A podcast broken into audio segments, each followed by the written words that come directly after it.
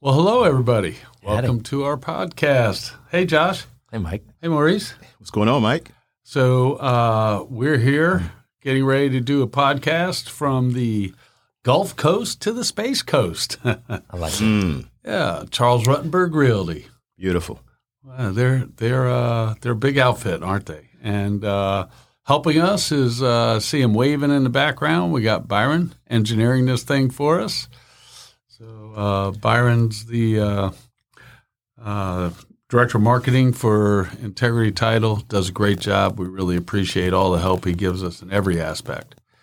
So what we'd like to accomplish in today's podcast is we want to talk about a concern that we think might be of value to you, and that is the top 10 concerns that consumers have when considering a home purchase. You know, that might be valuable, right? Sure. Josh, right, Maurice? Because if a realtor can understand what those concerns are, they might be able to address them before they arise. Absolutely. And so there's actually 10 concerns, huh? Well, I think there's probably a lot more than 10. but these are the top 10. All right. These are the top 10. Right, so let's reveal these bad babies. Okay. So I think we'll spend some time talking about these and hopefully give you some valuable information. So Josh, Maurice, what do you think the number one concern is for buyers? Outside of just qualifying, let's see here, home value maybe? Well, close. That was so close. It's affordability. Okay. Right? And you know, if you think about it, I could see how that really relates. Look at the home prices in our marketplace. Sure. I mean, look at the trajectory that we're on for appreciation. Month over month. It's growing. Month over month. It's crazy. It's percentage points. It's over 100 basis points every month. As a matter of fact, the Tampa Bay Business Journal, I just saw an article. I think you saw me post it on Facebook. There was an article where they predicted that, number one, they stated as fact that the Tampa Bay housing market is the number one appreciating market in the United States. Right? You guys saw that? Absolutely. And then number two, they stated that the anticipated appreciation for the housing market in Tampa Bay is 22%. Mm. So think about that. That's like 1.75% a month, something like that. Right. So let's just call it. Let's just say 1.5%. So if a house is selling for $500,000, how much more is it going to be selling in 1 month? You math geniuses. Yeah. Come on, $7,500. Leave that to you. Public school? 100%. No school. So $7,500 a month in appreciation. So affordability is a big concern. That's no secret. And overall, on a national level, how much do you think the overall appreciation was in the last 12 months on a national level? 12%. That's a really good guess. 15%. Wow. 15% is the number.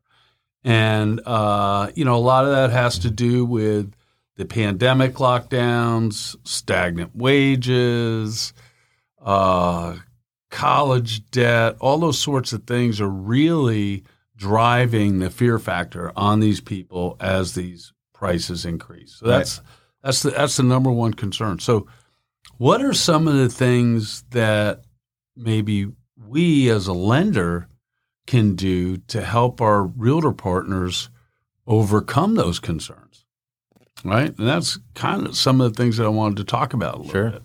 I got tools that we have that I've been able to use. One is the cost of waiting. Like there's a calculator that shows you how much appreciation is going to be. So if you a buyer who says, well, I'm just going to wait a couple more months. I'm just going to wait a little bit longer to see if there's going to be a crash or if the prices are going to drop or flatline. And you can see based on appreciation, based on this calculator, that it's not. And I think the other one is the bid over ask tool. Just when it comes to affordability. The what tool, Josh? Bid over ask. Bid over ask. That's right. That is a great tool. Right. And then that kind of gives the buyer some know-how of what they're putting into and then ultimately how fast they're going to recuperate that money. So this appreciation can work two sides. If you're going to wait, that house is going to cost you more down the road. But if you put that little extra now, you're going to recoup it that much faster. So you're not dealing with the loss. Let's just give a simple example of bid over ask. Okay, so let's say a house is selling for what's a good number? What do you guys think is good enough? 400,000. 400,000. Okay, yep. So 400,000. So house is selling for 400,000, and what I'm seeing in the marketplace typically is bids over ask of around $25,000. Is that about what you guys are seeing? I'd say that's about average. Yeah. Pretty commonplace, right? So if we do the math, now we just talked about using just 1.5% for our marketplace, just a little bit, a hair over the national average, right? If we use that 1.5% in 1 year, 18%, let's just use 15%, the national average. 400,000, 15% in 1 year is $60,000 in appreciation. That's right. So the buyer will recoup that $25,000 over ask in a little less than 6 months. Yep. Right? Right. A little less than 6 months. So what we do, what Maurice, Josh, and I try to do for these clients that we're talking to about getting a mortgage to buy a home is, number one, not just pre-qualifying them and helping them understand the process, but giving them, educating them, and arming them with information to help them make a decision that typically they would be aghast. You want me to offer how much over list price? Are right. You crazy? Yeah. I mean, have you seen? Tell me about some of the that is definitely, Josh kind of touched on it in regards to, let's say, for an example, I have received calls from borrowers where they were real concerned about the market in terms of, their mindset is, what if 2008 repeats itself? Right. That's a great point. Not understanding the dynamic, what the real reason for that 2008 crash, quite frankly, had to crash. But, that's their biggest fear, paying above value, thinking that all of a sudden the market's going to crash, I'm going to lose value. But one of the main things that happened in terms of the loss of value back in 2008 had to do with, of course, the numerous foreclosures and short sales that stem from just basically fraudulent lending, loan programs that just were, basically just not stable loan programs. And I want to jump in on that because that's a great point. So I have had people mention to me, hey, what if we see a correction in the real estate market? And so one of the things that I point out is that liars figure. Figures don't lie, right? And the historical data, right? The historical data over the last 62 years shows in Pinellas County, Hillsborough County, whatever county you're in, look it up. 62 years, the historical data shows about a 5% appreciation. So even if we have a correction, which is number one, right? It's time in the market. So, if you're going to own that home for a period of time, you're going to recover that correction, number one. But more importantly, number two, what we try to help these borrowers understand, as you alluded to, Maurice, is that the crash, let's call it a crash. Mm-hmm. That's what it was, right? 100%. The crash that happened in 2008 was because there were a number of buyers that received mortgages that would never receive those mortgages in today's market. Absolutely. In today's market, all buyers have to qualify for conventional Fannie Mae, Freddie Mac, and government loans. The lending process has never, ever been as tough as it is now. I mean, this is what we You know, this is frustrating for borrowers, and this is where we come into play to make it as seamless as possible. But this is truly an environment where the lending process is it's a very strict process. It really is. And the types of loans that we had in that period that attributed to all these people that, and I'll just give you an example. So I remember there was a guy that was an assistant manager at a fast food restaurant in Carolwood, and I was in there and overheard him talking about a house he was buying. And he was telling guys buying this $600,000 house. Now, remember, this is back in 2006.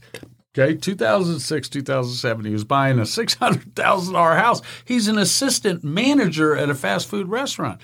And, you know, so when I got home, I looked it up. What's the average salary at this franchise for assistant manager? He was making $36,000 a year. So definitely wasn't what he stated, right? Well, but here's the deal. The reason he qualified, here was the mortgage that they gave him. It was called a pay option arm.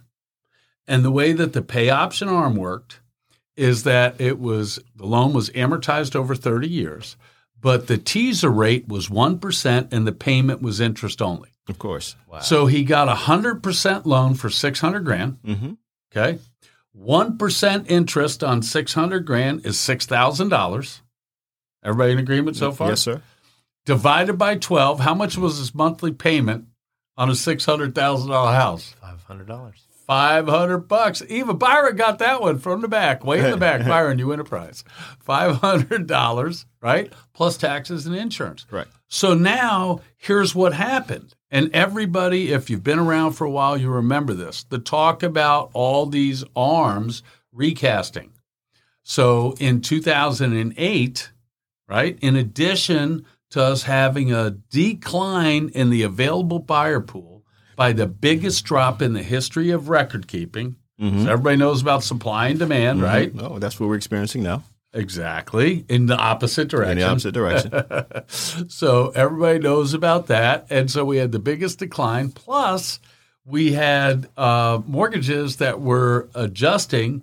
And so now the guy that had the $500 payment right. before taxes right. and insurance, now he had a $3,000 payment before taxes Correct. And insurance. I mean, there are like 1-year arm loans. They don't exist. Yeah. 2-year arm loans don't right. exist anymore. Don't exist anymore. These are products that even on a non-qualifying mortgage, such as there's things such as bank statement loans. You're still showing the deposits that you put into your account. Right. And those are typically more for investors. Now, we do have those for primary residences right. and second homes.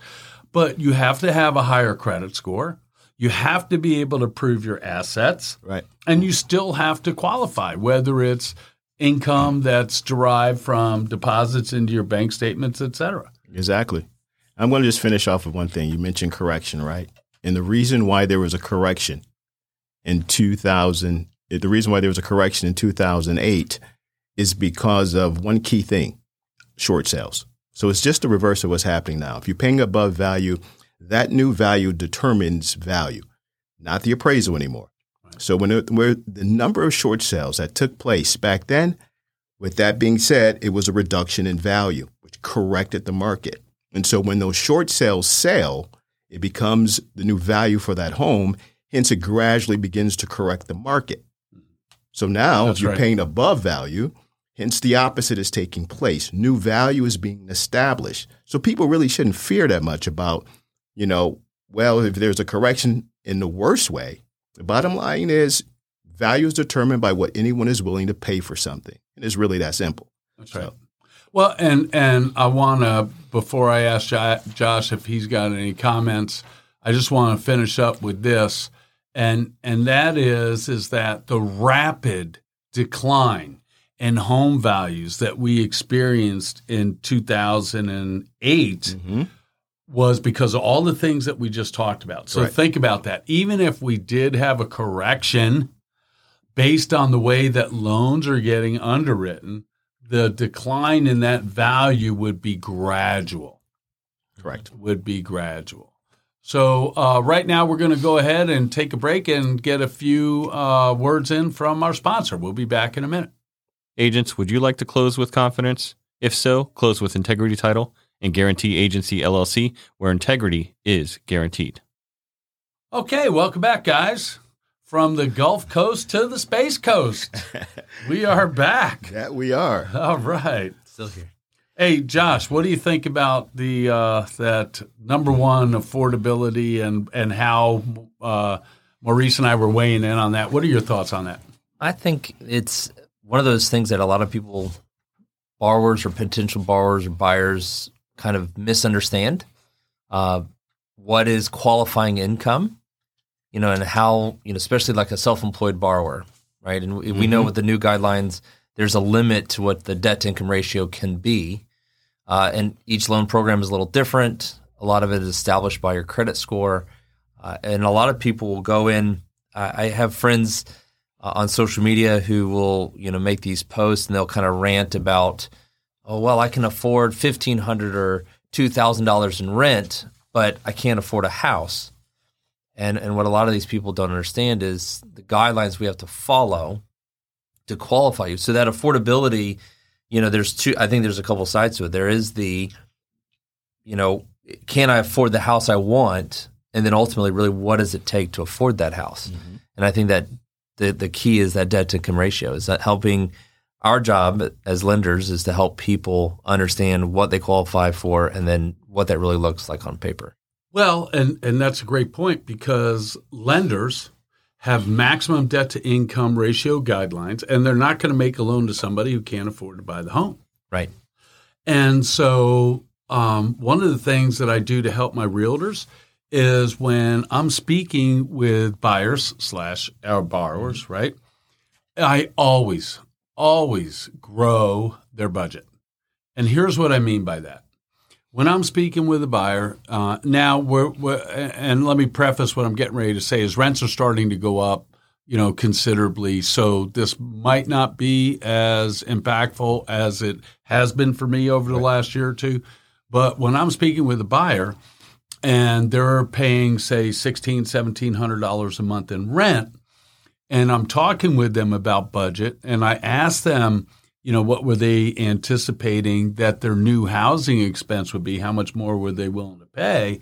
The initial response from the majority of them is, well, I want to pay what I'm paying now. Right. That is agreed. That is often that's what they're trying to compare. That's right. In terms of their mortgage payment. But that's right. There's no comparison, though. So let me give you out there in podcast land, I'm going to give you a great tool.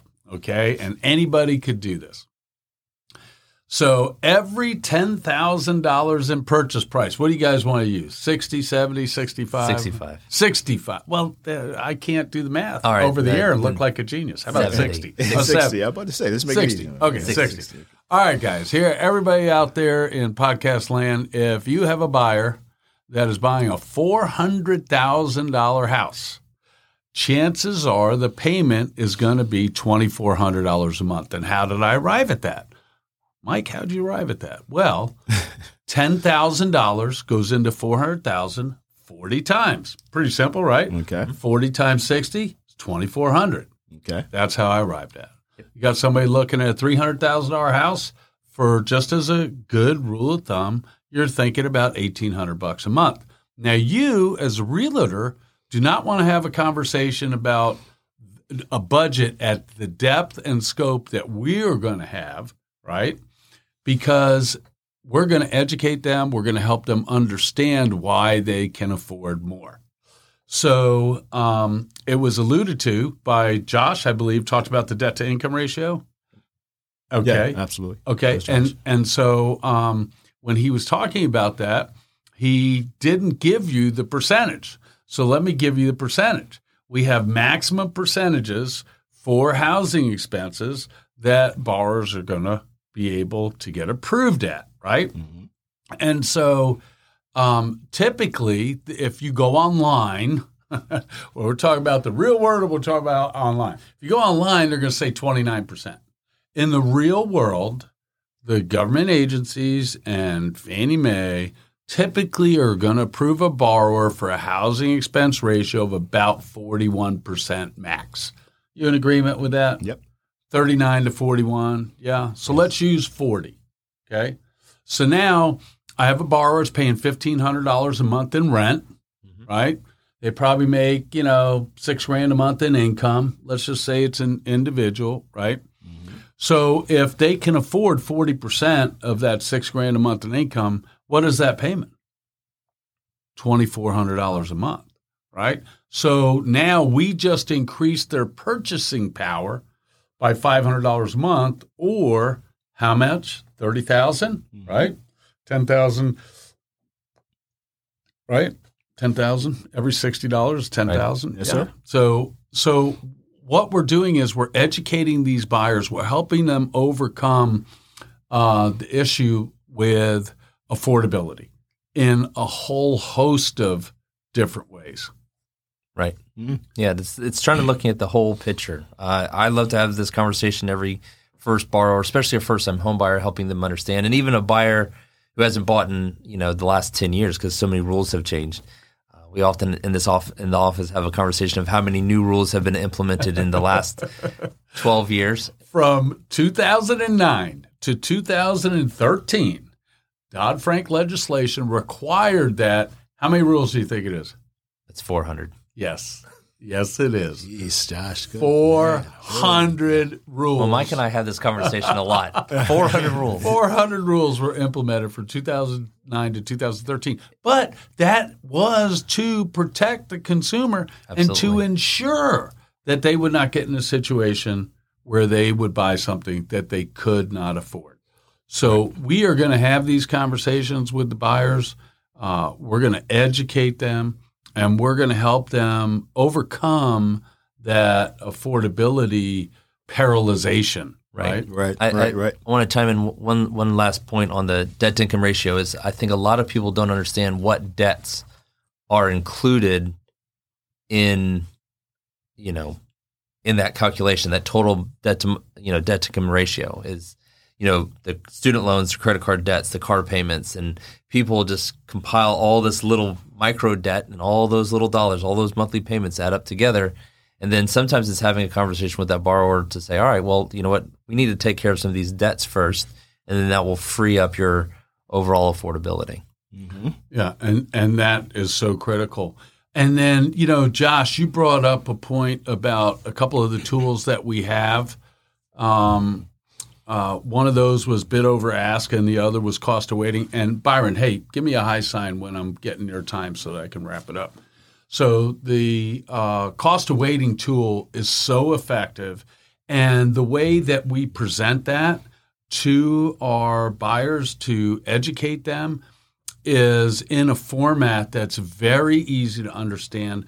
But most importantly, it is so compelling.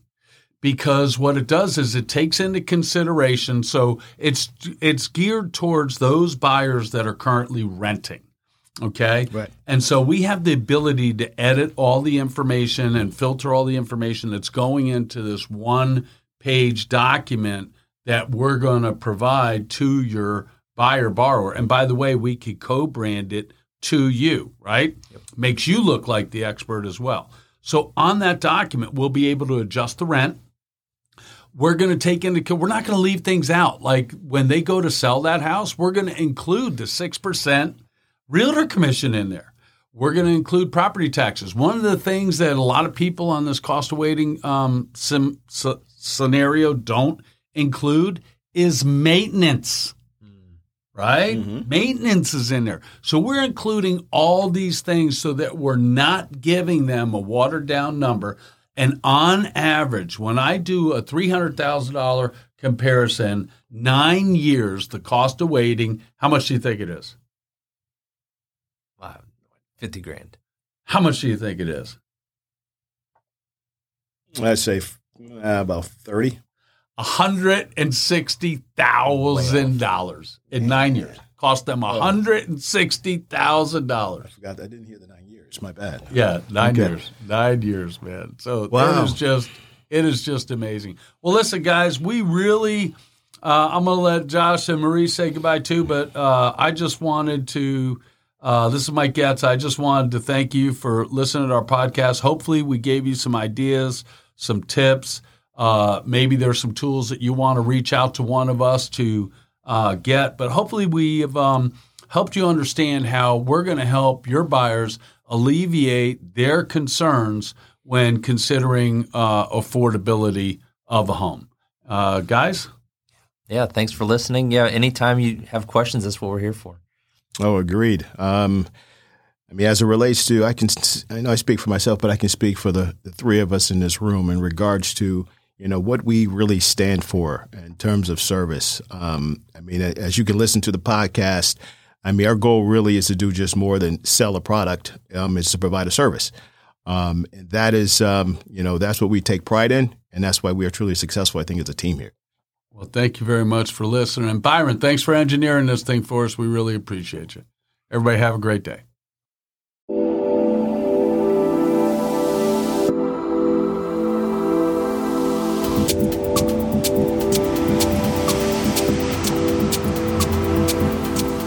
This is a Charles Rutenberg Realty podcast, from Gulf Coast to Space Coast. This podcast is sponsored by Integrity Title and Guarantee Agency, LLC, where integrity is guaranteed.